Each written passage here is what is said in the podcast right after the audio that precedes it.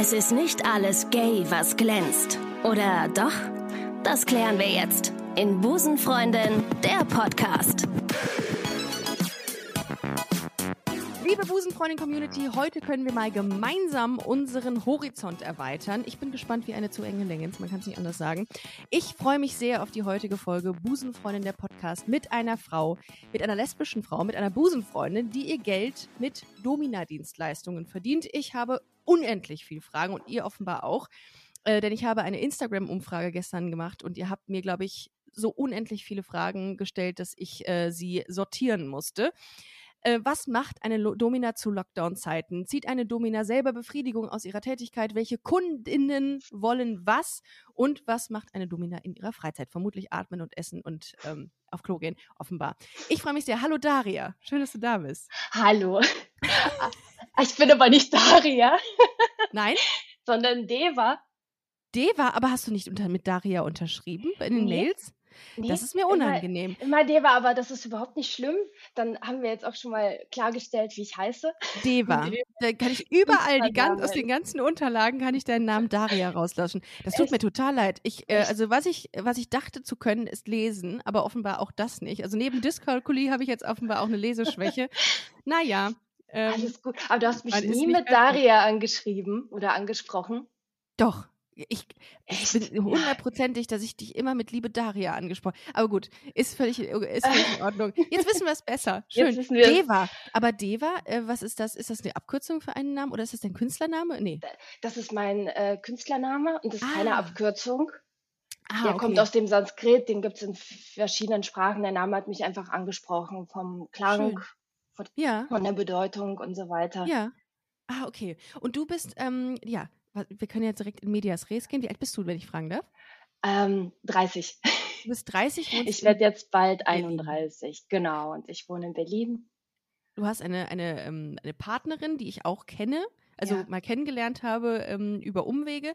Und äh, so haben wir, kamen wir auch ins Gespräch. Und sie sagte mir auch von, erzählte mir von dir und ich so, was ist das denn für eine spannende Geschichte? Mit dieser Frau muss ich sprechen. Und jetzt sitzen wir hier, äh, du in Berlin, ich in Köln. Und ja, ich freue mich total, hier zu sein. Ja, Dankeschön. Dank. Ich freue mich, dass du da bist und immer möglich machst, so viel entspannende Einblicke in, dein, in, dein, in deinen Alltag zu kriegen.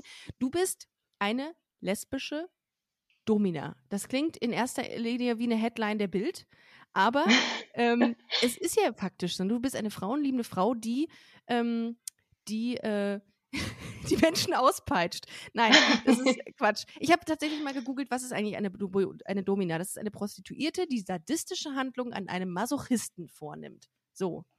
Ist das korrekt? Soweit die offizielle Definition. ja.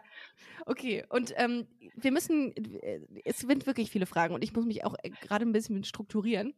Ja, ähm, stell alles, was du willst. Ich okay. versuche alles so gut wie möglich zu beantworten. Also wir müssen ganz am Anfang vielleicht erstmal sagen, wir reden gerade über, ähm, über, über die Distanz. Eine Remote machen wir, nehmen wir den Podcast auf. Und als dein Bild gerade erschien in meinem Laptop, habe ich mich fast ein bisschen erschrocken, weil ich dachte, die sieht ja gar nicht aus wie eine Domina. Ich habe mir jetzt so eine Joy Fleming, ich weiß nicht, ob, die, ob du die kennst, so eine sehr, äh, vielleicht eine etwas ältere Dame vorgestellt, die vielleicht auch hin und wieder mal bügelt und währenddessen irgendwie so Telefonsex macht und Leute nebenbei auspeitscht. Sowas habe ich mir vorgestellt. Mit Verrauchte Stimme.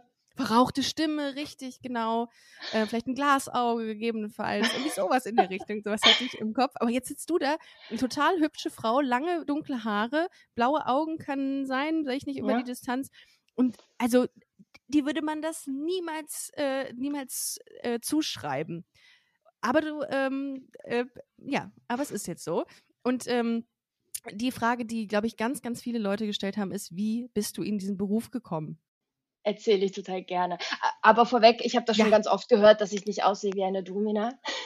Ja. Wobei die Dominas, die ähm, ich kenne, sehen, glaube ich, auch nicht so aus, wie du das gerade beschrieben hast oder wie sich ja. das vielleicht die meisten vorstellen. Mhm. Ich glaube, das ist einfach so total dieses Bild, was man in, in den Medien hat oder in Filmen. Aber ich glaube, das ändert sich auch gerade.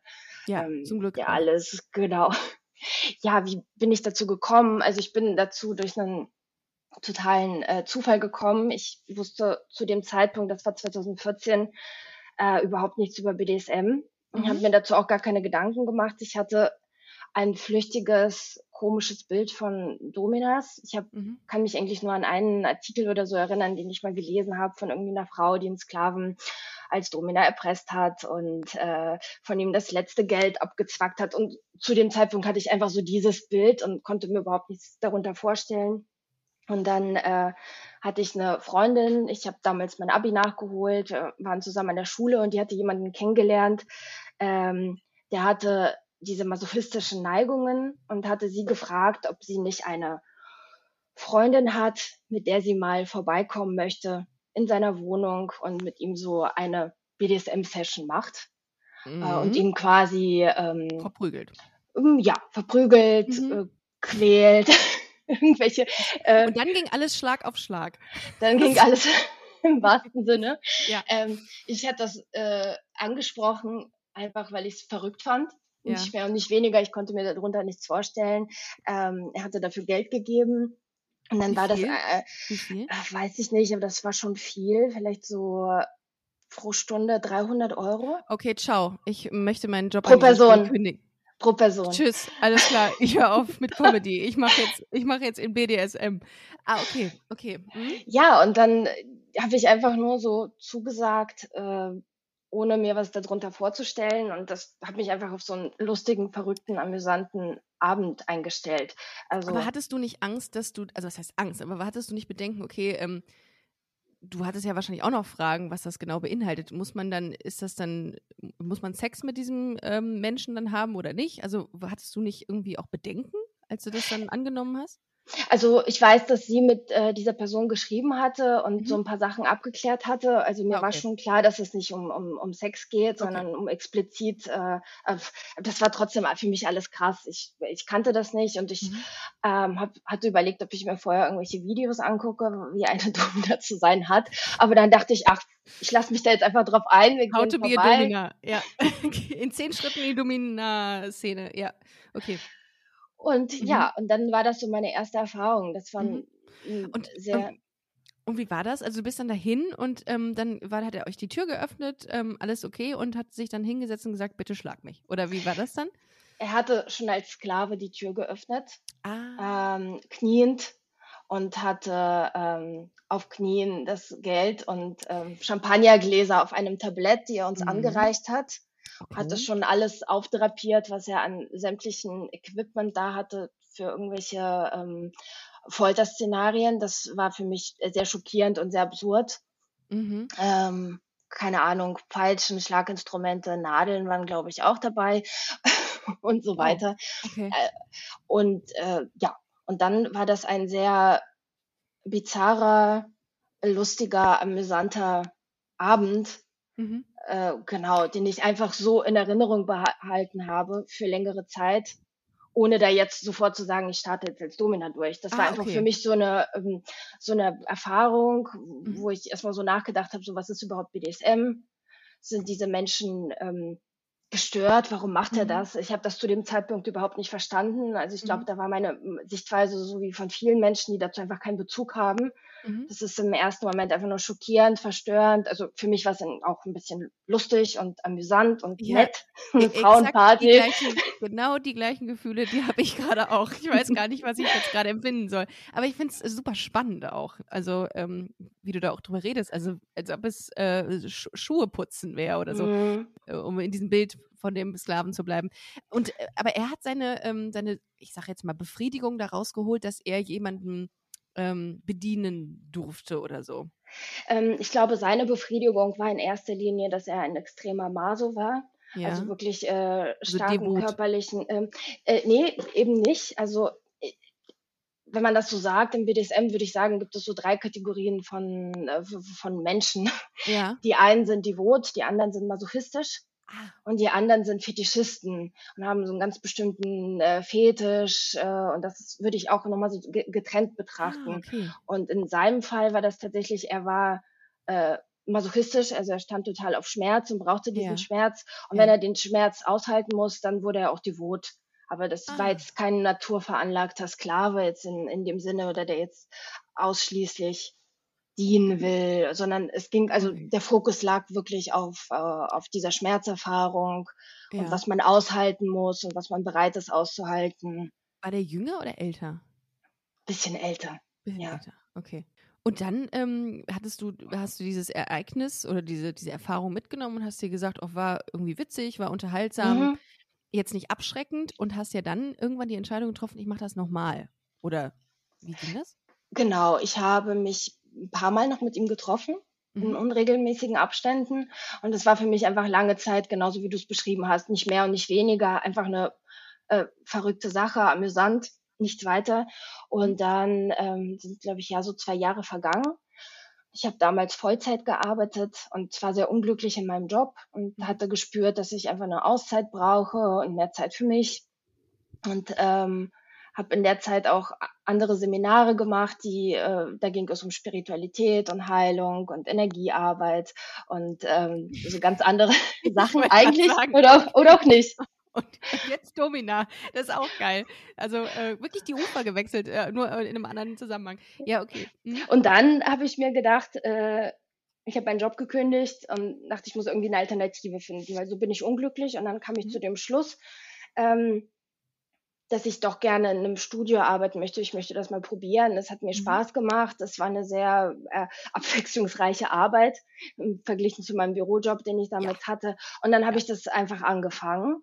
Und dann, das kam recht bald, geht mal, bewirbt man sich da irgendwie offiziell mit einem Bewerbungslebenslauf oder so? Oder wie, oder sucht jemand, sagt, ich, ich uh, wanted, Domina, oder wie geht das? Ich habe mich in zwei Studios, das war damals in Düsseldorf, ich habe mich in zwei Studios vorgestellt. Ja. Und das eine Studio hat mir gesagt, so, ja, wenn ich neu anfange, kann ich nicht als Domina anfangen, ich muss alles machen.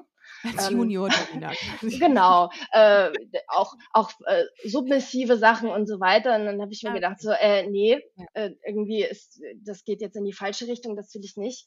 Und in dem anderen Studio, das war ähm, also sehr viel klassischer, ein sehr klassisches BDSM-Studio und da konnte ich einfach als Domina anfangen. Und dann war auch eine andere Domina, die das Studio ewig hatte und sehr erfahren war und die hat mir dann einfach Sachen beigebracht und so bin ich dann in diese ähm, Materie reingekommen. Also ich habe mir vorher einfach die Studios angeguckt und bin dann nach meinem Gefühl gegangen, was einfach mir entspricht. Und was ähm, so also, das war dann so deine Mentorin quasi, die dann oh. dich so angeleitet hat. Ähm, Mehr oder weniger, ja die Streckbank, die, äh, die nutzt man so und ähm, den, den, den Fingerspreizer so oder, oder was? Genau. Ah, okay. Genau. Und dann okay. habe ich mich eigentlich so mit der Zeit und mit der Erfahrung ähm, eingearbeitet. Und das kam eigentlich recht am Anfang. Ich hätte niemals gedacht, dass die Ausbildung, diese, diese Seminare, die ich da mache, die mit Energiearbeit und Heilung zu tun haben, irgendeinen Bezug zu dieser BDSM-Tätigkeit haben. Aber da war eine enorme Verbindung. Und das fand ich dann irgendwann, ist mir echt so ein Licht aufgegangen, als ich gedacht habe, das ist wirklich krass, das ist so eine diepe Materie und ähm, da gibt es so viele Parallelen, die ich auch verbinden kann, um Menschen besser zu erreichen. Also jetzt nur so als Beispiel, ähm, also Arbeit mit Emotionen sämtlicher Art, äh, Ängste, Wut, Trauer, die man auch in einer BDSM-Session verarbeiten kann. Dann die Arbeit mit dem inneren Kind, mhm. ähm, auch einfach, was das energetisch mit einem Körper macht, wenn man zum Beispiel sich fallen lässt oder Schmerz empfindet. Und dann, genau, und dann hat das eigentlich angefangen, dass ich von dieser Spontanaktion und einfach, ich brauche jetzt eine Auszeit und ich will jetzt in einem Domina-Studio arbeiten, so dahin gegangen bin, dass ich gedacht habe, vielleicht ist das auch meine Berufung. Mhm. Vielleicht ist das jetzt so der, der Weg, den ich in Zukunft gehen will, ähm, weil ich da ja damit echt was anfangen kann und das für mich irgendwie so an Tiefe gewinnt. Das war eigentlich so der springende Punkt. Das war alles so vor vier, fünf Jahren. Vier, fünf Jahren. Mhm. Und ähm, geht man dann einer regelmäßigen Tätigkeit nach? Also bist du dann quasi fünfmal die Woche da hingegangen oder wie ist, ist man auf Abruf da oder hat man Kunden? Wie, wie funktioniert das? Wie muss ich mir das vorstellen? Ähm, also ich organisiere mich selbst. Ah, okay. Ähm, und also zum einen nehme ich Termine an mhm. und zum anderen habe ich manchmal auch, je nachdem, ich meine, jetzt ist wegen Corona eher alles anders, mhm. aber im regulären Tag habe ich zum Beispiel auch äh, feste Tage, wo ich mich einstelle, Termine anzunehmen. Genau. Mhm. Okay. Äh, ja, gerade in Zeiten von Corona, wo du es gerade ansprichst, ich habe das mal gegoogelt, ähm, geht das auch übers Internet? Es gibt sowas wie Online-Erziehung, hieß das, habe ich mal gegoogelt. Mhm. Ja, ähm, habe ich, hab ich noch nie gemacht. Das ist dann quasi, dann sitzt quasi der, wie nennt man das? Ist das dann dann, ist das der Klient, Kunde? Ähm, Gibt es einen Begriff dafür? Ja, also ich verwende ganz gerne den Begriff Klient oder ähm, Gast. Also wenn man von einem Studiobesuch spricht, dann ist es der Gast. Ja. Kunde mag ich eigentlich nicht so den Begriff. Okay. Oder, oder eigentlich der Sklave auch. Wenn es ein Sklave, Sklave, ist, kann man das, auch vom Sklave. Dann nehme ich den Begriff, weil der so schön äh, neu ist für mich in Welt. dann sitzt der Sklave quasi vor der Kamera und ähm, macht dann das, was du ihm auch sagst. Ja, theoretisch ja. Ich mache keine Online-Erziehung. Ich habe mich dagegen entschieden. Mhm. Ähm, das haben jetzt viele gemacht. Ich glaube, das ist auch irgendwie so die Veranlagung, ob man es kann oder nicht. Das ist einfach nicht meins. Also okay. ich habe es auch gar nicht versucht. Ich finde das ganz komisch. Ich brauche irgendwie die ja. Präsenz im Raum. Ich brauche ja. irgendwie die Atmosphäre, mal das Outfit, die Person vor mir. Und ähm, ich wüsste jetzt gar nicht, was ich da so lange ähm, reden soll, ohne irgendwas zu, zu machen. Ähm, ja, ich, ich bin da definitiv eher die aber was ich so witzig finde, an der ganzen Sache, du lachst da auch so drüber. Also ich habe mir immer gedacht, wenn ich mal mit einer Domina irgendwann spreche, dann ist die auch so in ihrem Habitus auch total ernst und äh, jeder, ähm, jeder Zungenschlag in dem Moment, äh, um auch hier in diesem Bild mal zu bleiben, ist irgendwie so total fordernd und, ähm, mhm. und auch so ein bisschen bissig. Aber du bist so, also du hast so eine Weichheit an dir, dass ich das überhaupt, also ich äh, ziehst du dich eigentlich um? Also ziehst du dich irgendwie anders an, dass man dich nicht erkennt? Oder bist du so, wie du bist dann da? Ähm, also mit ein paar kleinen Veränderungen bin ich, äh, glaube ich, schon so, wie ich bin. Mhm. Ich glaube, ich bin auch als, ähm, ich bin schon als Domina natürlich sehr viel strenger und ähm, das ist so ein anderer Aspekt von mir, aber es ist nicht so, dass ich eine komplett andere ähm, Rolle auflege. Ja. Ähm, ich mag, ich mag das auch nicht, unnatürlich zu sprechen oder jetzt so absichtlich jetzt laut zu schreien, um jetzt irgendwie mehr Autorität zu haben. Ich habe das schon gerne, dass ich autoritär bin, aber ähm, also immer noch ich selbst bin und das ist einfach meine Form von Autorität. Dann mhm. einfach ernst, ähm, gelassen, äh, mit klaren Anweisungen, mit einer klaren Sprache mit jemandem zu kommunizieren. Schreien ist jetzt Hund nicht so meins. Bei einer Hundeerziehung, das lerne ich nämlich auch gerade. Das ist lustig, dass du das sagst, weil ich habe ja auch einen Hund. Und ähm, nein, also mein Hund denkt definitiv nicht, dass ich die Domina bin. Nein. Also, wobei Domina ja auch aus dem, aus dem, Begriff, aus dem Lateinischen kommt oder wie Herrin im Haus heißt einfach ja, nur. Ja. Ne? Könnte ja auch da, ja. Aber Für meinen Hund bin ich nicht die Herrin. Ich denke mir manchmal, warum kriege ich das nicht hin? ich weiß doch, ich weiß doch, wie es funktioniert. Ich kenne doch das ja. alles. Ich, ja. ja. Da musste ich mich gerade dran denken, so klare Anweisungen, äh, ein Wort und dann muss der hören. Und ich dachte mir, das ist das, was meine Hundetrainerin mir immer sagt und ich nicht einhalte. ähm, wie ist denn das so? Also, wie muss ich mir das vorstellen? Du hast jetzt, ähm, du hast jetzt einen, einen Sklaven, der äh, sich angemeldet hat und eine Stunde gebucht hat oder so oder ähm, das in Anspruch nehmen möchte. Der klingelt dann und dann öffnest du ihm die Tür. Wie, wie läuft dann so eine Session ab? Ähm, also ich mache ja unterschiedliche Sessions. Mhm. Ähm, ich glaube, ich bin auch gar nicht so repräsentativ, wie jetzt alle Dominas sind. Jeder kann ja für sich selbst bestimmen, mhm. wie sie ist, welches Repertoire sie hat, wie berührbar sie ist, wie unberührbar und was sie anbietet. Und es gibt auch ganz viele unterschiedliche Anfragen, äh, für, für die ich auch gar nicht in, in Frage komme, weil ich einfach andere Sachen mache. Aber wenn ich jetzt zum Beispiel was ich sehr gerne mache, äh, eine ganz klassische BDSM-Session mache, wo ich wirklich die Herrin bin und der Sklave ist der submissive Part, dann ähm, erwarte ich einfach ganz klares Benehmen vom submissiven Part. Das geht los vom E-Mail-Verkehr, wo man sich austauscht, ähm, was so die, die Eckpunkte sind. Und in, in so einem Fall, wenn es wirklich um eine klassische BDSM-Session geht, kläre ich auch am liebsten alles vorab per E-Mail damit, mhm. wenn derjenige dann ins Studio kommt, ich nicht so ein Gespräch auf Augenhöhe führe. Ähm, weil das finde ich macht total die Stimmung weg. Also dann ist es wirklich so, dass man von Tür ja. zu Tür ähm, der Sklave ist und dann ja. gibt es einfach klare Anweisungen, klaren Ablauf und ähm, Ihr klärt dann auch, was er will und sagt, ich möchte gerne das und das und das. Oder sagst du, ich biete dir das an? Geht das eher so, ist das proaktiv von dir oder von äh, ihm? Äh, sowohl als auch. Also was ich nicht mag, sind so Wunschzettelsklaven. Das, das äh, mhm. mache ich auch nicht, die dann irgendwie eine Liste haben, was sie alles geil finden und was sie gerne abgeklappert hätten.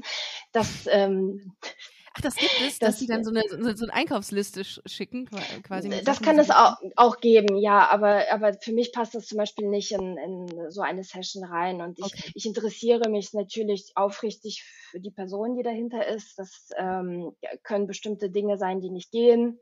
Also ganz plausible Sachen wie zum Beispiel, ich habe Knieschmerzen und kann nicht lange knien. Mhm. Sowas muss ich vorher stimmt. wissen. Oder ähm, Schmerzen sind überhaupt nicht meins. Oder Schmerzen sind für mich sehr wichtig. Das sind zum Beispiel auch Dinge, die ich gerne vorher wisse, auch äh, vorher weiß. Oder mhm. auch ähm, manchmal sind das ja ganz bestimmte Szenarien, die im Kopf vorliegen, wie zum Beispiel äh, Erfahrungen von früher, was weiß ich, aus der Kindheit, wann auch immer, die halt so ein Bild geprägt haben, wie die Herrin ist. Und das finde ich auch ah. total spannend, das zu wissen. Weil wenn ich so Details weiß, was einfach so, so Trigger, Knackpunkte von der Person sind, dann kann ich die Session auch einfach viel individueller gestalten. Das hat dann, dann hat für mich nichts, dann hat das ja auch krass was mit Empathie zu tun, ne, dein Job. Also ich meine, so, Auf jeden so Fall, ja. sich das anhört, äh, Domina schlagen die ganze Zeit nur um sich. Mm -mm. Das ist ja Quatsch. Denn du musst ja auch viel, das ist ja Psychologie auch viel. Also, dass du Sehr, dich ja. einlässt und guckst, okay, was, ja. ähm, es muss ja das, das ähm, die größtmögliche Befriedigung erreichen willst, ist ja dein Ziel für denjenigen. Der geht raus und sagt, alles ist, ich bin absolut befriedigt in, in meinen Wünschen etc. Mhm. Und das, ich finde das krass, dass du das erzählst, dass du so dich auf den Menschen so krass einlässt dann. Also für mich, äh, für mich persönlich ist die größtmögliche Befriedigung, wenn ich weiß, dass ich in, in der Person was bewirkt habe. Also wenn, wenn ich äh, jemanden wirklich bis aufs Mark ähm, mhm. berührt habe. Das kann sein, dass da irgendwie eine tiefe Freude entsteht oder äh, dass jemand weint und dass das total befreiende ähm, Tränen sind oder dass sich jemand öffnet und manchmal merkt man auch einfach, dass das wieder der energetische Aspekt, der spannend ist, dass ähm, Menschen kommen, die irgendwie einen ganz verkrampften Körper haben und geduckt sind und sehr gestresst sind und ähm, ja, keine Ahnung, irgendwelchen Kram im Kopf haben. Und wenn man dann danach merkt, man hat einfach einen Zugang zum Menschen geschaffen und ja. was erreicht, das ist für mich befriedigend. Und deshalb äh, also muss jede Session auch irgendwie authentisch sein. Das ist jetzt nicht so, ach, gleich kommt jetzt der nächste Sklave und dann zieht man irgendwie so ein Programm durch. Mhm. Ähm, mit Stiefellecken, keine Ahnung, was für die Klischees Lack sind. und Leder. Lack und Leder. Genau. Ziehst du Lack an? Ist das, äh, trägst du Lack? Was trägst du äh, überhaupt? Das ist eine schöne Frage, weil das ist, das mag ich auch total an meiner Arbeit. Ja. Die Kleidung ist für mich sehr, sehr wichtig. Das ist so, glaube ich, so mein, auch so mein, mein Fetisch. Wem steht's besser? Ich, so, so, kennst du diese, diese Gala-Vergleiche, diese Vergleiche von Promis bei irgendwelchen Awards äh, ja, in der genau. Gala? Wem steht's besser? Dann sehe ich, dass es zwei Domis. Ja, okay. Entschuldigung. Hm? Im Übrigen, genau, jetzt wo du Gala ansprichst und irgendwelche Promis, total viele Promis tragen ja äh, Latex oder Fetisch-Accessoires und das ist jetzt immer mehr im Kommen. Ich dachte gerade, ganz viele, ganz viele Promis kommen zu mir. Also. Ähm, da kommt meine Frage, kommt da auch noch gleich zu. Welche Form der ja. Klienten du hast? So, also du musst natürlich, äh, kannst ja. gerne Namen nennen, aber musst du natürlich nicht. Ja, nicht. also ich, ich liebe Leder und ich liebe Latex. Und was ich auch total gerne mag, sind ähm, High Heels und Stiefel äh, und Corsagen und Handschuhe und Masken. Das, das, das, das äh, finde ich ganz toll und das ist auch irgendwie das, was ich im, im Privatleben natürlich nicht trage. Ähm, ich bin zwar definitiv eher der femininere Part, aber ich laufe halt einfach nicht in, in High Heels rum oder was auch immer oder trage irgendwelche extravagante, enge, dramatische Kleidung. Und das ist auch so ein Aspekt von meiner Arbeit, die ich total gerne mag. Noch so eine Facette, dass man sich dann vielleicht auch ein bisschen stärker schminkt oder was auch immer. Ja, das gehört auch dazu. Für all diejenigen, die jetzt äh, ähm, natürlich nicht äh, dabei sind, und zwar alle bei diesem Gespräch hier, ähm, also visuell jetzt gesehen, du trägst gerade ein Jeanshemd auch nicht mhm. etwas, was eine Domina tragen würde. Habe ich mich auch gewundert. Ähm, weil, äh, ja ich habe überlegt, ob ich mich fürs Interview verkleiden soll und ob ich mir High Heels und ja. so anziehe. Ich wäre umgefallen, tatsächlich. Ich wäre umgefallen. Ähm, aber jetzt, oh, toll. Also wäre super gewesen. Aber ähm, so ist es halt nochmal so der Bruch, der, den ich so spannend finde. Du trägst gerade ein Jeanshemd. Mhm. Äh, Und ähm, genau, das, also das mit den Klamotten, da habe ich, äh, ich hatte immer nur direkt äh, Lack und Leder äh, overall im Kopf. Also ich habe auch wirklich ein ganz, ganz, ganz einfaches Bild von der Domina und ich finde das so gut, dass ich es jetzt mal aus einer ganz anderen Perspektive sehe und auch mal so meine ja, ganzen Vorurteile, die ich habe, einfach über Bord werfen kann. Ähm, jetzt kommen wir zum, zu dem Aspekt, warum du ja auch hier bist heute. Du bist eine lesbische Frau. Mhm. Und das hat viele, viele, viele Leute sehr verunsichert und gesagt, was? Eine lesbische Frau, die Domina ist und, ähm, und ähm, Dienstleistungen für Männer erbringt? Wie passt das zusammen? Das war eine Frage, die sehr, sehr oft kam. Also für, für mich ist es total gut vereinbar. Mhm. Ähm, das, das kann man jetzt auch einfach vergleichen, wie wenn ich Physiotherapeutin wäre und Männer und Frauen behandeln würde. Ähm, so, das ist für mich nichts anderes. Genau, und das ist auf jeden Fall eine Arbeit, ähm, wo ich mit der Sexualität von Menschen arbeite, mhm. wo ich mhm. damit zu tun habe. Ähm, das ist für mich aber keine Erbringung von äh, sexuellen Dienstleistungen oder wo ich, äh, äh, wo, also meine Befriedigung der Arbeit kommt von was ganz anderem, dass ich einfach äh, einen Bezug zu einer Person habe, auf einer intellektuellen, auf einer emotionalen Ebene, auf einer künstlerischen Ebene. Und das ist für mich überhaupt nicht daran gebunden, äh, worauf ich persönlich stehe. Also deshalb würde sich eine Session auch nicht unterscheiden, ob ich eine Session mit einem männlichen Sklaven oder einer weiblichen Sklavin mache. Die würde dadurch nicht besser oder schlechter werden, ähm, ah, okay. weil das ist für mich, das ist für mich dasselbe. Und ich meine, ich habe jetzt einfach sehr viel Erfahrungen, sehr viel mehr Erfahrungen mit Sessions mit Männern Mhm. Einfach weil äh, kommerzieller BDSM äh, auf männliche Klienten ausgerichtet ist. So funktionieren einfach die Studios. So habe ich mhm. einfach angefangen zu arbeiten. Ähm, und ich glaube, das ist jetzt äh, langsam immer mehr am Kommen, mhm. dass sich das so angleicht, aber ganz langsam. Also das mhm. Studio in Berlin zum Beispiel, wo ich arbeite, das Studio Lux. Und das Studio ist auch queer aufgebaut. Also da arbeiten auch ähm, Personen, die queeren Background haben und das ist so ein bisschen neu. Also das, äh, ich glaube, das Krass. ist einfach etwas, was immer mehr in der BDSM, BDSM-Szene kommt. Also in der privaten sowieso, aber in der kommerziellen halt auch.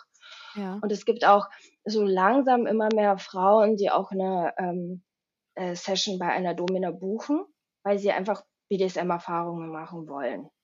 Hast du ein anderes Verhältnis zu deinen Sklaven und Sklavinnen, weil du privat einfach äh, eine Partnerin hast und auf Frauen stehst. Aber es, du sagtest nein, das hat damit überhaupt nichts zu tun. Es hat damit nichts zu tun, nee. Ah. Also ich habe mich in, in, im Laufe der Zeit schon auf jeden Fall auch in, ähm, entwickelt, sodass ich immer unberührbarer wurde, bis hin zu jetzt total unberührbar und ähm, also das ist für mich einfach kein Erbringen einer sexuellen Dienstleistung, äh, sondern äh, eine Arbeit auf einer anderen Ebene, wo es halt wie mhm. gesagt um Sexualität geht.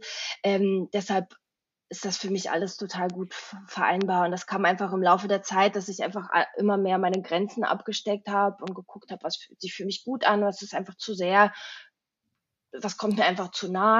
Und ja. ähm, genau, und jetzt also, bin ich total fein damit, wie es äh, es ist. Es gibt keine körperlichen Berührungen zwischen dir und deinen Sklaven? Also ich kann den Sklaven ähm, körperlich berühren. Du schon, wenn ich das will. Das äh, genau, die dürfen mich nicht berühren. Und ähm, so wie ich die Person berühre, ähm, ist für mich auch ganz klar, also das ist für mich mit keiner sexuellen Stimulation verbunden, mhm. sondern das ist eher, wenn ich berühre, dann kann ich zum Beispiel die Schulter halten, Halt mhm. geben, irgendwie eine gewisse, gewisse Nähe aufbauen, mich die Hand halte oder Mut mache. Mhm. Ähm, klar berühre ich auch jemanden, wenn ich in irgendeiner Form Schmerzen zum Beispiel zufüge. Ähm, Genau, oder energetisch arbeite. Äh, man kann ja auch sehr viel über die Haut machen, aber das ist eben für, für mich jetzt äh, keine sexuelle Stimulation oder sowas. Mhm. Genau, das, ähm, das ist so meine Abgrenzung. Ah, okay. Okay. Ähm, aber ist es auch manchmal so, dass du, äh, dass du dich auf neue Sachen einlässt, wenn du gebeten wirst, bitte äh, fass mich richtig hart an? Dass du dann sagst, ja, okay, also, oder, also bist du flexibel in deiner ähm, Handhabung oder in deiner, in, deinem, in deiner Beziehung zu diesem Menschen, den du gerade ähm, vor dir hast? Also, also ich bin, ich bin insofern flexibel, wie das äh, meine Grenzen zulassen. Okay, okay. Genau. Also das mhm. kann schon sein, dass irgendwie so eine gewisse Nähe, Distanz schwankt. Mhm. Aber im Großen und Ganzen würde ich mich jetzt einfach mal zu den total unberührbaren Dominas zählen. Also da mhm. kann ja jeder irgendwie sein, äh, seine Grenzen abstecken, wie er will.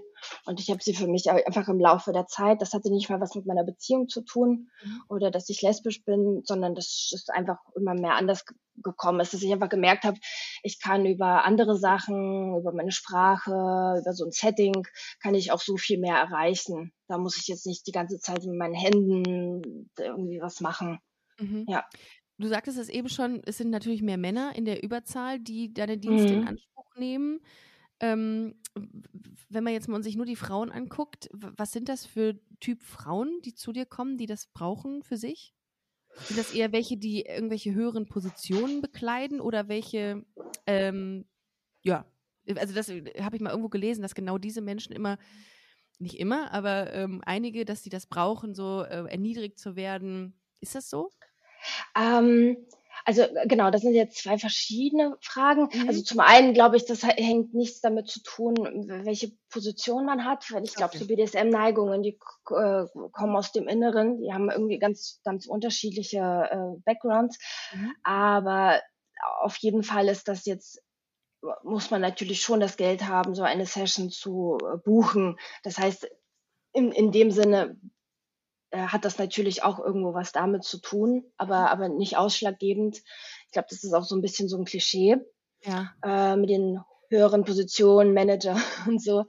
Und, und das andere, also ich hatte wirklich nicht viele Sessions mit, äh, mit Frauen.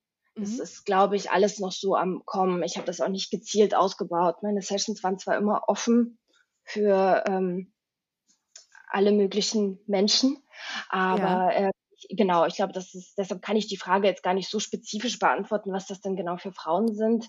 Okay. Ähm, ich glaube, genauso wie bei den Männern, durchweg. Alles. Alles. Ah, okay. Ja, gut, ich, ich hatte, ich habe mhm. tatsächlich immer dieses Klischee im Kopf, dass es so sehr wohlhabende mhm. ähm, Managerposten sind, die bekleidet werden von diesen Menschen, die das irgendwie dann in ihrem äh, Alltag irgendwie nicht haben, diese, dieses Gefühl, mal kleiner zu sein als alle anderen oder so. Aber das ist auch, natürlich ist es. Äh, das ist bestimmt eine Kategorie, eine, ja. eine Kategorie von, von vielen, ja. Okay. Ähm, warte mal, ich äh, gehe mal ganz kurz in, ähm, in die Umfrage rein, weil da. Ja, da bin ich gespannt. Wow, äh, das war viel. Ähm, wie ist die Reaktion, wenn du jemandem erzählst, du seist Domina?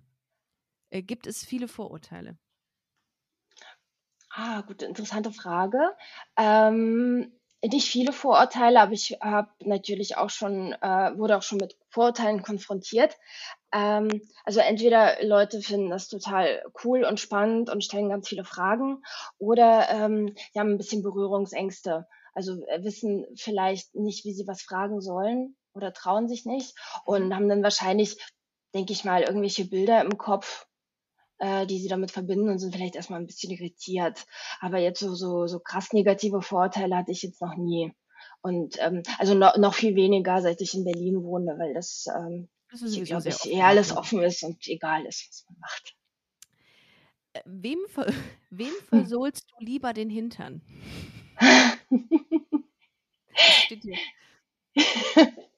Jeder Hintern. Jeder, ist eine gute Antwort, diplomatische Antwort. Ähm, sind die Kundinnen, KundInnen in Typen sortierbar? Beziehungsweise welcher Typ Lesbe fragt am meisten nach? Ich glaube, die Community geht davon aus, weil du lesbisch bist, bist du mhm. auch gleichzeitig Domina für die lesbische Kundschaft. Aber das hast du ja schon mehr oder weniger beantwortet. Ja, das kann ich, genau, das kann ich nicht so beantworten. Wie gehst du mit der Verantwortung um, Macht über andere Menschen auszuüben in deinen Sessions? Okay, das ist eine sehr hohe Verantwortung. Dessen mhm. bin ich mir total bewusst. Ähm, da habe ich auch sehr tiefen Respekt vor den Menschen, die das machen. Also, mhm. dass mir so ein Vertrauen entgegengebracht wird. Und da gehe ich sehr behutsam um. Also, ich vertraue da sehr auf meine Intuition. Weil mhm. klar, man hat bestimmte Sachen im Vorgespräch abgeklärt, aber manchmal kommen in der Session ähm, bestimmte Sachen hoch oder Momente, wo ich einfach reagieren muss, wo das zum Beispiel die Session kappen würde, wenn ich jetzt fragen würde, ähm, geht es dir gut oder äh, was geht jetzt in dir vor, weil zum Beispiel derjenige gar nicht sprechen kann, weil er gerade geknebelt ist oder weil er jetzt sehr in seinem Film ist. Und da ähm, arbeite ich also total mit meiner Intuition und wie ich die Körpersprache lese ähm, und so weiter. Also das, das ist auf jeden Fall sehr viel Verantwortung. Ja, krass. Man kann ja auch, also das ist ja blöd, das, so blöd das gerade klingt, aber man kann da natürlich auch irgendwie auch viel falsch machen, oder? Also du hast es eben mal kurz angesprochen, Traumata aus der Kindheit oder so oder irgendwelche Trigger, die man da auslöst. Darum ist es halt wichtig, ein Vorgespräch wahrscheinlich zu führen, ne? Mhm. Okay. Genau. Und auch die ganze Zeit sensibel da zu sein und ähm, also präsent zu sein und auf mhm. die Person immer individuell einzugehen und jede Session authentisch zu gestalten. Ich glaube, das ist auch so ein Aspekt, dass man dann auf genau solche Sachen immer bereit ist zu reagieren und auch mal umzu, umzuswitchen und so, dass das jetzt eben kein Standardprogramm ist. Und ich glaube, die eine Verantwortung ist tatsächlich die körperliche, dass man zum Beispiel bei manchen Sachen einfach wissen muss, wie man es macht weil man ähm, ansonsten einen Körper verletzen kann. Und das andere ist äh, äh, auch so diese, diese psychologische Verantwortung, dass man jemanden auffängt, dass man mhm. jemanden in einen, einen sehr tiefen Zustand rein begleitet äh, und sich dann irgendwo im, im Unterbewusstsein bewegt und jemanden da auch wieder gut herausführen muss und Krass. erden muss und dann in den Alltag wieder entschickt. Und ähm, ja, fließt manchmal Blut, so blöd das jetzt hier gerade klingt, aber ist es manchmal so, dass man auch sagt, ähm, also deine, deine, Kunden sagen, ich will, dass Blut fließt? Äh, ja, äh, ich mache mittlerweile diese Sessions nicht, äh, mhm. äh, weil ich auch ähm, an bestimmten Körperstellen nichts mehr mache. Aber wenn man zum Beispiel den, äh, den, den, den Hoden oder den Penis mit Nadeln versieht, und sehr aufwendige Nadelungen macht, dann fließt da definitiv äh, Blut. Ähm, irgendwann habe ich diese Praktiken gelassen. Die, also da verletzt man auch kein Gewebe, wenn man es richtig macht. Das ist einfach, ja. einfach sehr blutend, weil das ein sehr gut durchblutetes Gewebe ist. Äh, ja. das macht mir aber nichts aus, weil ich habe auch früher im OP gearbeitet und so. Ich würde ja umfallen ähm, direkt, ne? Ich würde ja, ich würde ja, ich kann ja kein Blut sehen. Ich werde direkt nach Tag 1, ähm, nach dem Probe, Probearbeiten, wäre ich äh, wäre ich raus. Wie wichtig ist es, deine eigene Sexualität zu kommunizieren bei den Sessions? Also machst du das oder ist das außen vor? Gar nicht, das ist komplett außen vor. Ähm, also es gibt von mir ein bestimmtes Bild, das entspricht auch mir. Mhm. Das ist ein Aspekt von mir, der ist aber getrennt von dem, wie ich zu Hause bin. Mhm. Und äh, diesem Bild entspreche ich dort. Das ist eine Rolle und auch wiederum keine Rolle, weil das auch ein Teil von mir ist. Äh, es ist ja nichts Gefaktes, aber da ist irgendwie meine, meine eigene Sexualität oder so eine Intimität, das ähm, ist nicht da. Weil, weil ah, ich bin in dem Moment die Autoritätsperson, die Führung bietet und das hat da überhaupt gar keinen Raum. Das, das wäre eher störend und das ist uh, unnötig. Also der, der, der Sklave muss dazu auch gar keinen Bezug haben. Ich bin mir auch dessen vollkommen bewusst, dass, äh, dass das natürlich eine Illusion ist für den Sklaven, wie er mich wahrnimmt. Mhm. Ähm, und es ist auch wiederum keine Illusion, weil auch das ich bin, aber ich bin dann eben Deva, das sagt ja dann das göttliche Wesen, das unnahbare Wesen, die starke ah, Frau, die Hohepriesterin, ja. die Gebieterin ja. und ähm, genau, deshalb, das ist dann auch äh, so was Heiliges, Unantastbares. Aber ähm, das ist eine, eine, gute Sache, die du gerade sagst. Was ist eigentlich, wenn du Kunden auf der Straße triffst? Ähm, wie ist es dann? Ist man dann immer noch in der Rolle oder ist man dann, dann nicht mehr in der Rolle? Wie ist das? Hast, ich hatte das ehrlich gesagt noch nie, dass ich jemanden okay. getroffen habe. Aber wenn, dann äh, wäre das nicht schlimm für mich. Ähm, also, dass ich mich jetzt irgendwie total bedroht fühle, sodass jetzt irgendwie eine Fassade zusammenbricht. Nee, das ist, äh, das ist in Ordnung. Also wenn das passieren würde, wäre ich da auch total fein damit. Okay. Ähm, ich würde jetzt, glaube ich, nicht so ein äh, Smalltalk halten und ich würde, ich würde das gerne irgendwie auf so einer distanzierten, charmant professionellen Weise umgehen. So, ich glaube, das ist auch genau das Richtige.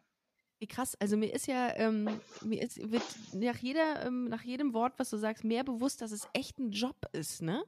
Also es ist, oder? Also ist das eine, kann, oder kann man sagen, es ist eine Berufung? Du hast es eben mal irgendwie kurz gesagt, dass es irgendwie, ähm, du hast das Gefühl hast, dass es eine Art Berufung von dir wäre. Aber du kannst halt, du kannst halt die Grenze ziehen zwischen Job, zwischen deinem Domina-Dasein und wenn du abends nach Hause zu deiner Freundin kommst. Das ist ja irgendwie Ja, machbar. das ist total gut machbar.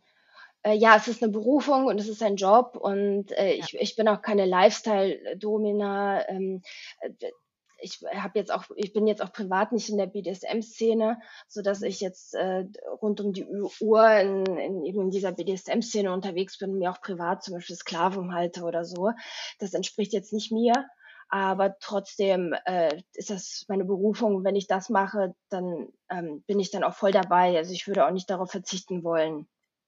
Das ist Okay. also für mich auch so ein sehr wichtiger Aspekt. Deshalb ist es auf jeden Fall mehr als ein Beruf. Was eine Frage war von, ähm, von Hörerinnen und Hörern war, was wird am meisten gebucht, in Anführungszeichen? Also was ist eine Sache, die sehr beliebt ist ähm, bei den, in der Sklavenszene? Ähm, okay, da, das beantworte ich mal ganz allgemein, weil, weil das mache ich eigentlich gar nicht. Äh, Ja. weil ich hatte ja gesagt, dass ich sehr klassische Sessions mache, neben Coaching-Sessions und so weiter. Ähm, aber genau, diese ganz klassischen Sessions, wo der Sklave wirklich erzogen wird nach alter Schule, was auch sehr so von der früheren Zeit sehr inspiriert ist, das ist eher selten. Ich glaube, das, was in BDSM-Studios am meisten läuft und gängig ist und gefragt ist, sind eher so softe Sachen im, im, im erotischen Bereich, die sinnlich sind, die, äh, die auch so, so minimal ein bisschen mehr Nähe bieten. Mhm. Äh, genau, und das, kann, das sind halt immer, wie gesagt, diese drei Kategorien. Fetische, Masochismus, Schmerzerfahrungen und ähm, Dominanz und Unterwerfung. Und ich Mhm. glaube, diese alle, diese drei Sachen zusammen, die kommen im softeren Bereich einfach sehr, sehr oft vor. Und dann gibt es natürlich extreme Schmerzmasochisten und extreme Sklaven. Das ist dann auch schon seltener. Das meiste bewegt sich in diesem Bereich, dass man jetzt zum Beispiel ähm, sich ausgeliefert fühlt, seinen Körper wahrnimmt, ähm, vielleicht ein bisschen Strom erfährt oder irgendwelche leichte Peitschenhiebe. Das ähm, Ja, das ist so überhaupt nicht zum Lachen. Ich, ich höre, ich muss nur an, in diesem Moment lachen, weil ich das das erste Mal höre und alles ganz viele Bilder in meinem Kopf habe. Ähm, aber ich glaube, bei dir äh, stumpft man ab eigentlich? Also ist das irgendwie dann wie als ob man irgendwie in die Bäckerei geht und da seinem Job nachgeht? Oder ist Also ma- irgendwie noch aufregend für dich?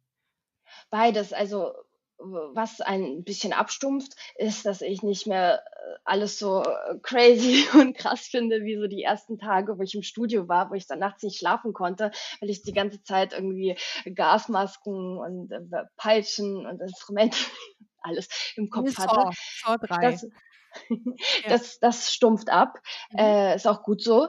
Es ist, äh, man hat nicht mehr so diese Reizüberflutung. Was einen nicht abstumpft, ist, dass es, äh, dass jede Session irgendwie noch was Besonderes bleibt und dass so der Mensch dahinter nicht verloren geht. Ähm, da kann man bestimmt auch abstumpfen, ähm, aber habe ich jetzt so nicht erlebt, weil da ist ja immer eine gewisse Intensität da und die ist auch immer anders.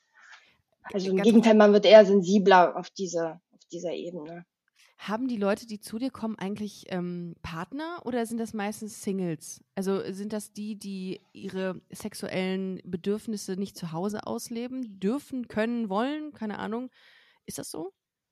Ähm, ganz unterschiedlich. Also ich Okay. denke, das sind ähm, äh, Menschen, die zum Beispiel einen Partner haben und das in der Beziehung äh, vielleicht nicht kommunizieren können oder sich nicht trauen oder es kommuniziert haben und es keinen Raum findet oder der Wunsch vielleicht so ungewöhnlich ist, dass, ähm, dass man vielleicht für sich beschließt, dass es besser ist, es in ein Dom- Domina-Studio zu verlagern, äh, dann weiß ich auch solche Fälle, das ist auch gar nicht mal so selten, dass der Partner oder die Partnerin das ähm, total in Ordnung findet, dass das in einem SM-Studio ausgelebt wird, Mhm. weil man vielleicht einfach überhaupt keine dominante Neigung hat und vorher mit dem Partner abspricht, was okay ist, das einfach außerhalb auszuleben.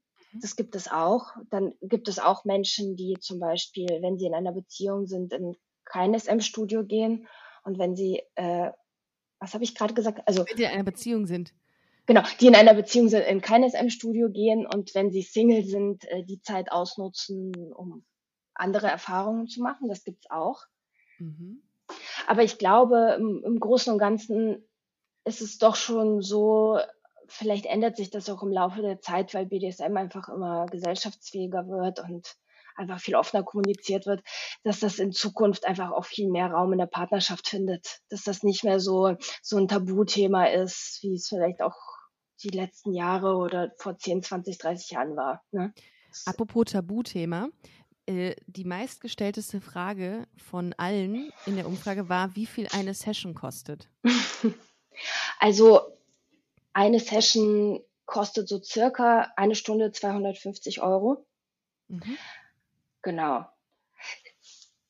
Dieses Bild von der, von der Domina, die, die wahnsinnig viel verdient, ist nicht ganz korrekt. Mhm. Man muss halt manche Sachen bedenken. Zum einen hat man zum Beispiel ähm, Abgaben an das Studio. Wenn man ja. hier die Räumlichkeiten nutzt, dann mhm. versteuert man ja noch Sachen. Hinzu kommt, dass man äh, Equipment selbst besorgt, äh, dass man äh, Werbung, irgendwie Website und so weiter auch von diesem Geld pflegt. Und dann kommt ja noch hinzu, man hatte ähm, den E-Mail-Austausch. darf man ja nicht machen. Darf man das machen? Darf man Insta bei Instagram oder Facebook, ähm, darf man da werben für, für dieses für diesen nee, Bereich? Nicht, nicht so offensiv, aber man kann ah, okay. schon äh, Fotos posten und okay. ähm, seine Website da verlinken und so weiter. Fotos mhm. gehen immer. Äh, genau. Und dann hat man ja genau das Vorgespräch, das Nachgespräch, also im Grunde genommen für eine Stunde Session kommen dann zwei Stunden oder mehr Arbeit hinzu. Okay. Ja.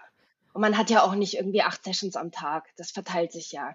Also es würde, würde ich vom, vom, vom Energielevel gar nicht schaffen, Nonstop-Sessions zu haben. Das ist schon, ja. schon intensiv. Glaub, das, also. Ja, glaube ich auch. Also das zieht, zerrt auch an den Nerven.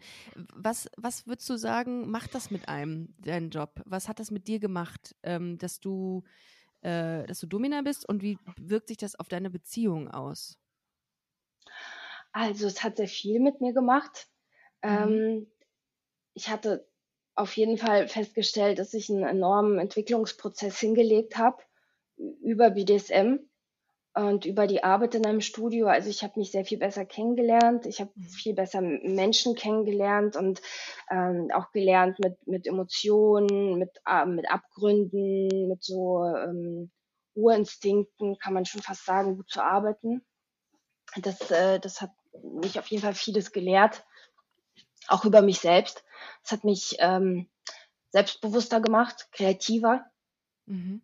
Also ich habe auch gelernt, irgendwie super schnell zu funktionieren und zu schalten und zu arbeiten im Kopf. Also einfach mal so eine gute Session aus dem Ärmel schütteln mit so ein paar Eckpunkten und die dann aufzubauen mit Fast mit ein bisschen Dramaturgie, ne? Ist Wie bitte? Ein bisschen Dram Dramaturgie und Theater und Schauspiel ist es auch vielleicht? Ich finde schon, ich finde schon. Ja. Ich mache jetzt auch Regie und ähm, bin jetzt auch im im, Film, im Filmbusiness. Genau. Und das ist, äh, da habe ich gemerkt, dass ich genau sowas äh, mag. Also ja. ähm, das hat mich das zum Beispiel gelehrt. Dann habe ich dadurch auch gelernt, äh, klare Anweisungen zu geben und meine Gedanken besser zu formulieren, also mhm. irgendwie besser zu kommunizieren. Also mich zu fragen auch, was will ich eigentlich und wie bringe ich das an mein Gegenüber mhm. ran. Ähm, das hat mich das auch gelehrt. Und ja, und ich finde auch, also könnte ich mir vorstellen, das ist nur eine Mutmaßung, ähm, dass man auch sehr tolerant wird. Also gegenüber allen möglichen sexuellen Praktiken oder auch sexuellen Bedürfnissen, dass man sagt, ja, äh, du, ich sehe das jeden Tag oder ich ähm, kriege das jeden Tag gespiegelt, was Menschen wollen, dass man da auch sehr, also dass einem das nicht mehr schockiert, wenn jemand irgendwie, das stimmt. weiß ich nicht, was haben will. Nägel in den Hoden oder so. Das stimmt. Äh, das ist auf jeden Fall so. Ja. Mhm. Also das finde ich äh, auch sehr, sehr spannend. Ähm, warte mal, eine Frage habe ich eben noch gesehen. Ähm, ob du privat auch der dominante Part bist? Nee. Nicht? Also jetzt auf, auf, auf, auf ich weiß es nicht, was die ich, hab, ich hatte, ich hatte gerade mehrere Gedanken im Kopf. also wenn es hab, auf sexueller Ebene ist, kann, weiß ich nicht, äh, ob sie das meinte vielleicht. Mhm. Äh, oder in der Beziehung generell. Ich würde eher sagen, äh, das Wort normal ist in dem Kontext vielleicht äh, wertend oder komisch, aber da habe ich äh, keine krassen Ausprägungen. Ja. Also keine. So wie die, in die eine Richtung noch ja. in die andere. Da genieße ich es eigentlich auch eher, Kontrolle abzugeben mhm. und mich auch einfach fallen zu lassen. Und das ist auch bei meiner Freundin so, dass mhm. sie einfach auch ein Mensch ist, der irgendwie gerne Verantwortung übernimmt und Entscheidungen trifft und ähm, auch ein bisschen führt. Und mhm. das nehme ich auch super gerne an. Also das ist super angenehm, ist wie Urlaub, ne? Wenn man dann ja. irgendwie so den, das Zepter aus der Hand lassen kann, wahrscheinlich. Ja, ich habe aber ja. auch eine sehr dominante Seite an mir. Also so ganz, ich glaub, ganz ohne ist es nicht. Ich glaube, du könntest den Job gar nicht machen, wenn du, wenn du die nicht hättest, ne? Mhm. Also äh, Respekt. Das ist, ähm, was ist denn jetzt, wenn man, äh, wenn zwei Fragen, wenn man A sagt, ey, ich finde das so geil, was die macht, ich würde das auch gerne machen. Und zweitens, ich würde gerne mal ihre, Anspruch, äh, ihre Dienste in Anspruch nehmen als lesbische Frau. Ich habe ja sehr viele Hörerinnen, äh, die, äh, also sehr viele von meiner Hörerschaft, sehr viele lesbische Frauen, die tatsächlich auch geschrieben haben, wo kann man das denn machen? Ich weiß darüber gar nichts. Was, äh, also diese zwei Fragen hätte ich noch. Also zu, zu beiden ja, beides ist äh, mhm. möglich. Wenn jetzt jemand das hört und sagt, das klingt für mich nach einem Traumberuf oder ich würde das total gerne kennenlernen, äh, dann kann ich dazu nur ermutigen. Was ich dazu nur sagen würde, ist, es ist auf jeden Fall, ähm, man muss sich schon sehr mit dem Thema auseinandersetzen. Also ich habe viele Menschen irgendwie gesehen, die damit irgendwie schnelles Geld machen wollten und damit vielleicht auch Erfolg hatten. Also meine Herangehensweise ist einfach eine andere. Es ist auch so ein bestimmter Ethos an die, an die Arbeit und auch der Respekt den Menschen gegenüber. Ich glaube, wenn man, wenn man merkt, dass man da total Bock drauf hat, dann setzt man sich mit der Materie auseinander und vor allem auch mit sich selbst. Also so, ich glaube, das ist auch ganz wichtig in dem Job, dass man total gut seine Grenzen kennt. Also egal, was angefragt wird und es können die krassesten Anfragen kommen, die alle irgendwie Geld einbringen könnten. Aber es ist die Frage, will ich das machen? Entspricht das mir? Ähm, und ich glaube, das muss man sich einfach bewusst sein, wenn man, äh, wenn man jetzt diesen Weg geht. Und man braucht auch so eine Affinität, also eine, also eine grundlegende ähm, psychische Konstitution, würdest du sagen, dass man das benötigt? Also du musst halt gefestigt sein, um diese Sachen auch so, äh, ich sage jetzt mal, nicht an sich ranzulassen oder auch gegebenenfalls auch von sich zu weisen und nicht mit nach Hause zu nehmen. Das stimmt, das. Und man muss Menschen lieben. Und, mhm. und Männer auch. Mhm. Also das und zack, äh, und 90 Prozent aller Leute, die gerade zuhören, raus. okay, doch kein Beruf für mich. Ciao. Nein, mein Scherz.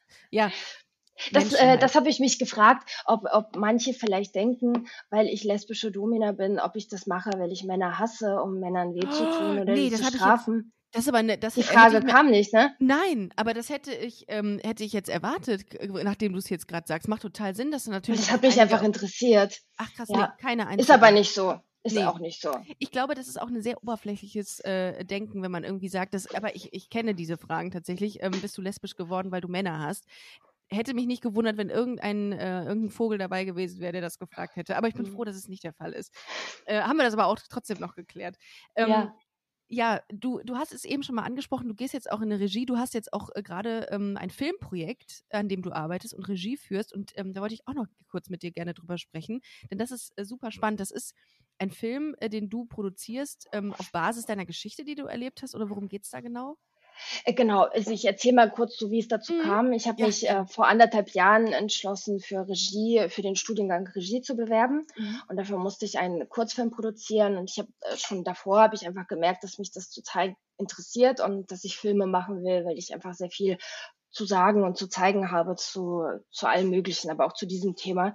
Und dann habe ich mit Becky, ähm, ist der Profi für Kamera, äh, haben wir diesen Kurzfilm als Bewerbung gemacht und ich habe leider keinen Studienplatz bekommen. Es ist super schwer da reinzukommen und dann war ich total traurig, weil, weil ich dachte, oh Mensch, ich hätte irgendwie so viel zu, zu sagen oder zu zeigen. Ich würde das gerne in irgendeiner Form kanalisieren. Und dann habe ich Becky, die ich von diesem Kurzfilm kannte, gefragt, ob sie mit mir diesen ähm, Dokumentarfilm über BDSM realisieren würde. Und dann kam noch Vanessa ins Boot, die kenne ich aus dem ähm, aus einem BDSM-Studio. Äh, sie arbeitet dort als submissiver Part, hat aber auch privat ganz viel mit der BDSM-Szene zu tun. Und dann wurden wir so ein Dreier gespannt, ein feministisches Dreier gespannt, Dreier. was dann diesen äh, Film realisiert. Und ähm, wir haben jetzt einen ersten Teil gemacht, so als Testlauf und ja. der ist super geworden. Also wir sind einfach sehr zufrieden, weil uns das wichtig war, dass die Protagonisten gut zu Wort kommen, dass das einfach gut rüberkommt, authentisch. Mhm. auch lieb ist und das hat alles geklappt und jetzt machen wir weiter mit dem. Wie kann man den ersten Teil schon irgendwo sehen oder kann man sich den mal reinziehen? Äh, noch nicht, das ist okay. hoffentlich Kann. bald. Genau, ja. wir können den noch nicht veröffentlichen, weil wir quasi so mittendrin in den in den Drehaufnahmen sind. Wir wissen okay. noch nicht, wo das ähm, final ausgestrahlt wird, also auf auf welchen Kanälen oder auf welchen mhm. Festivals. Deshalb müssen wir das Material noch hüten. Aber, Aber ich kann es kaum Witz, erwarten, bis es ja. online geht, ja. Aber ich glaube tatsächlich, der, der Run darauf wird groß sein, weil es einfach eine Geschichte ist. Also ich finde BDSM, da wird sowieso sehr wenig drüber gemacht und ich, das siehst du daran, dass auch ich oder viele andere ein ganz, ganz, ganz verzerrtes Bild davon haben und auch immer das sehr negativ konnotiert auffassen, BDSM. Also sehr mit Schmerzen, Blut, ähm, ja, keine ja. Ahnung, immer mit Leder und Peitschen, äh, Hieben und so. Ja. Auch so Respektlosigkeit glaub, oder absolut. dass man Menschen verletzt, verletzt ja. oder dass man Grenzen überschreitet, dass man irgendwie was Böses tut und das ist genau das Gegenteil. Total. Ähm, ja. Und das wollten wir eben auch in dem, in dem Film zeigen. Wir wollten auch nicht irgendwie von aus der Erzählperspektive erzählen, was die Menschen machen, mhm. sondern man hört nur die Protagonisten mhm. äh, wie die erzählen. Und das sind sehr, auch sehr tiefgründige Interviews, sehr ehrliche Interviews, wo man echt so in die Tiefe guckt. Also nicht nur, ähm, ach so, was sind das jetzt für krasse Fetische, sondern was bewegt die Person, warum ausgerechnet Geil. das und das, ähm, das ist, also das ist unser Anspruch, dass das genauso wird. Und der erste Teil war halt Latex, so ein bisschen mhm. softer angefangen. Und ich war total überrascht, ähm, was wir aus der Latexmaterie alles äh, rausholen konnten.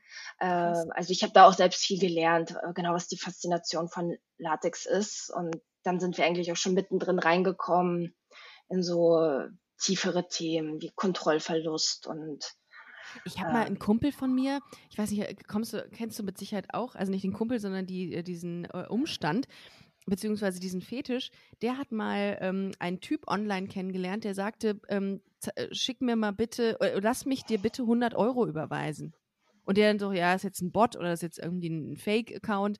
Und dann hat er dem 100 Euro überwiesen, weil mein Kumpel gesagt hat, ja, hier, das ist mein, dein, mein Bankaccount ähm, mhm. und mein Konto überweis mal. Und hat er überwiesen per PayPal. Und ich dachte sie, ich dachte so, also das kann doch nicht sein. Was gibt demjenigen daraus Befriedigung? Aber das habe ich nachgelesen. Das gibt es. Es ist ein, ein anerkanntes Phänomen. Oder, Money ähm, Slavery. So, so heißt es, richtig. Äh, Geldsklaverei. ähm, genau. Und, und das, da habe ich gedacht, es ist unbegrenzt. Es gibt unbegrenzte Fetische, oder? Äh, absolut, ja. Ja, was war das ähm, Weirdeste, was du mal mit, mitgemacht hast, wo du gesagt hast, also da habe ich echt gedacht, okay, also na gut. Also, also wahrscheinlich alles, was irgendwie im BDSM-Studio passiert, ja. ist vielleicht für manche Menschen sehr weird. Mhm. Aber ich sag mal, was ich so an krasseren Anfragen bekommen habe oder beziehungsweise was, äh, was einfach in der, in der BDSM-Szene da ist, an so eher ungewöhnlicheren Praktiken, ich auch gar nicht wertend. Der Begriff krass ist ja auch nicht jetzt wertend ja. gemeint, aber das ja. sind dann zum Beispiel schon solche Praktiken äh, mit KV, also Kaviar, äh, wenn man mit Fäkalien ähm. konfrontiert okay. wird. Ja, okay. Mhm. Oder, oder jetzt zum Beispiel, genau, äh, mhm. oder das Erbrechen auf eine Person, womit römische ja. Dusche. Mhm. Äh, so, Golden oder, Shower habe ich auch mal gehört. Ja, oder, mhm. oder solche Fantasien, dass jemand vielleicht geschlachtet werden will. Das würde ich jetzt auch einfach mal in, in krassere Praktiken mhm. finden. Und ich meine, auch selbst bei solchen äh, Praktiken muss man ja auch sagen, wenn sich zwei Menschen finden, die das gut finden und die das austauschen ja, und dann ist alles, also dann ist auch alles gut. Dann ist das für diejenigen ja. halt nicht mehr so krass, sondern mhm. vielleicht auch die Erfüllung. Ja. Ähm, ja. Und musstest du dann mal irgendwie auch den Metzger spielen? Ist jetzt, kein, ist jetzt nicht witzig gemeint, sondern ernsthaft, weil ich dachte, wenn jemand geschlachtet werden will, dann erwartet man auch von seinem Gegenüber, dass derjenige was tut, oder? Ich habe noch nie den Metzger gespielt. Als, Vegetar als Vegetarierin wäre das für mich ethisch nicht vertretbar. Zu Recht, da wär, du, wärst du an deine Grenze gekommen. Ja, und wenn jemand irgendwie so, so einen Hack oder so mitbringt zu, zu deiner Session, dann hättest du wahrscheinlich auch was gesagt. Ähm, aber ganz kurz nochmal zurück zu deinem Film. Ähm, mhm. Wann plant ihr das zu veröffentlichen? Also können wir, ähm, also wir werden es ja eh teilen und wir werden euch eh ähm, diejenigen, die jetzt hier alle zuhören und interessiert sind, auch darüber informieren, wann, wann es den Film gibt und äh, ja. wo ihr was gucken könnt und wo ihr ihn kaufen könnt, etc. Das wäre ähm, toll. Aber das ist äh, super spannend. Also das sind ja so, das sind ja so Bereiche, die ich, ähm, also ich liebe ja so einen Einblick zu kriegen in, in Welten, in die sonst keiner Einblick kriegt. Und ich finde das, ich bin die Erste, die irgendwo campt und ihr Zelt aufstellt, wenn irgendwo der Film veröffentlicht wird oder Premiere feiert von euch. Danke. Also da bin ich sehr gespannt und bitte, bitte informiere mich da sofort, wenn ich irgendwas kommunizieren ich. kann, weil ich das ganz, ganz toll finde und auch wichtig finde, weil das, glaube ich, auch äh, hier wieder eine Form von Aufklärungsarbeit einfach ist, die wichtig ist. Und ähm, ich, also ich finde, du machst das, äh, also ich habe dich ja noch nie in deinem Job gesehen, aber ich glaube tatsächlich, dass ähm, du zu Recht darin auch erfolgreich bist, weil du das verstehst, das Prinzip ähm, BDSM. Und das gibt es ja mit Sicherheit hin und wieder auch mal, dass Leute einfach nur Kohle machen wollen, wie du es eben auch selber gesagt hast. Und ich finde das, ich habe viel gelernt in dieser Folge wieder mal. Also Dankeschön, also, das freut mich total. Richtig geil, richtig geil. Also ähm, wäre ich ähm, nicht ganz so, äh, also ich habe Angst vor Schmerzen und auch vor Blut, würde ich direkt eine Session bei dir buchen. Aber ich habe gedacht, ich lasse dich lieber erzählen, dann äh, hab ich, bin ich da auch ein bisschen Teil von. Aber äh, cool, sehr, sehr cool wo, wo, wo können die Leute, die das jetzt hier gerade hören, ähm, draufgehen, um mehr von dir zu erfahren oder dir auch vielleicht Fragen zu stellen? Äh, Instagram irgendwie, wo erreicht man dich? Genau, auf Instagram findet, mich, äh, findet man mich unter deva-berlin. Mhm.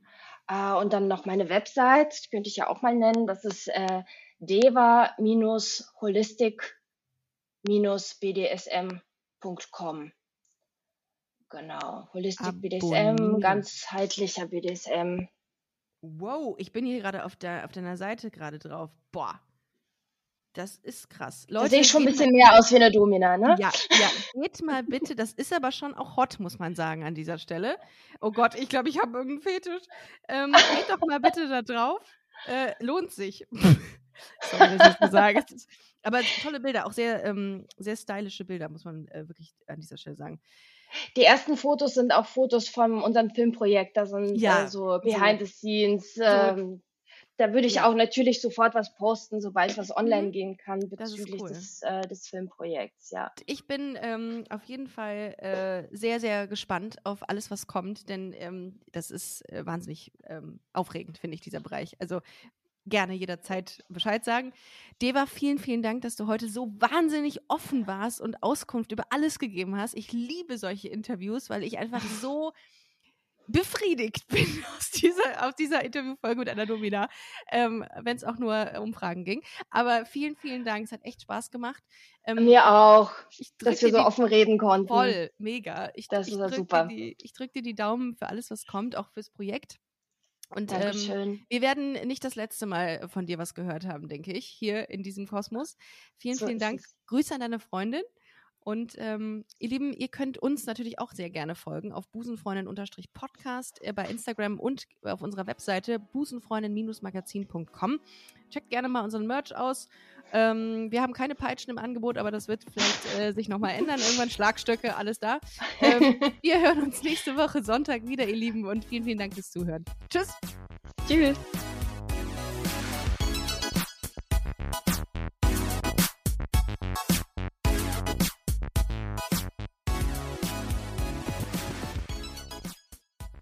Busenfreundinnen und Busenfreunde, vielen Dank, dass ihr bei dieser Podcast-Episode bis zum Schluss mit dabei wart, sonst äh, würdet ihr es hier gerade nicht hören.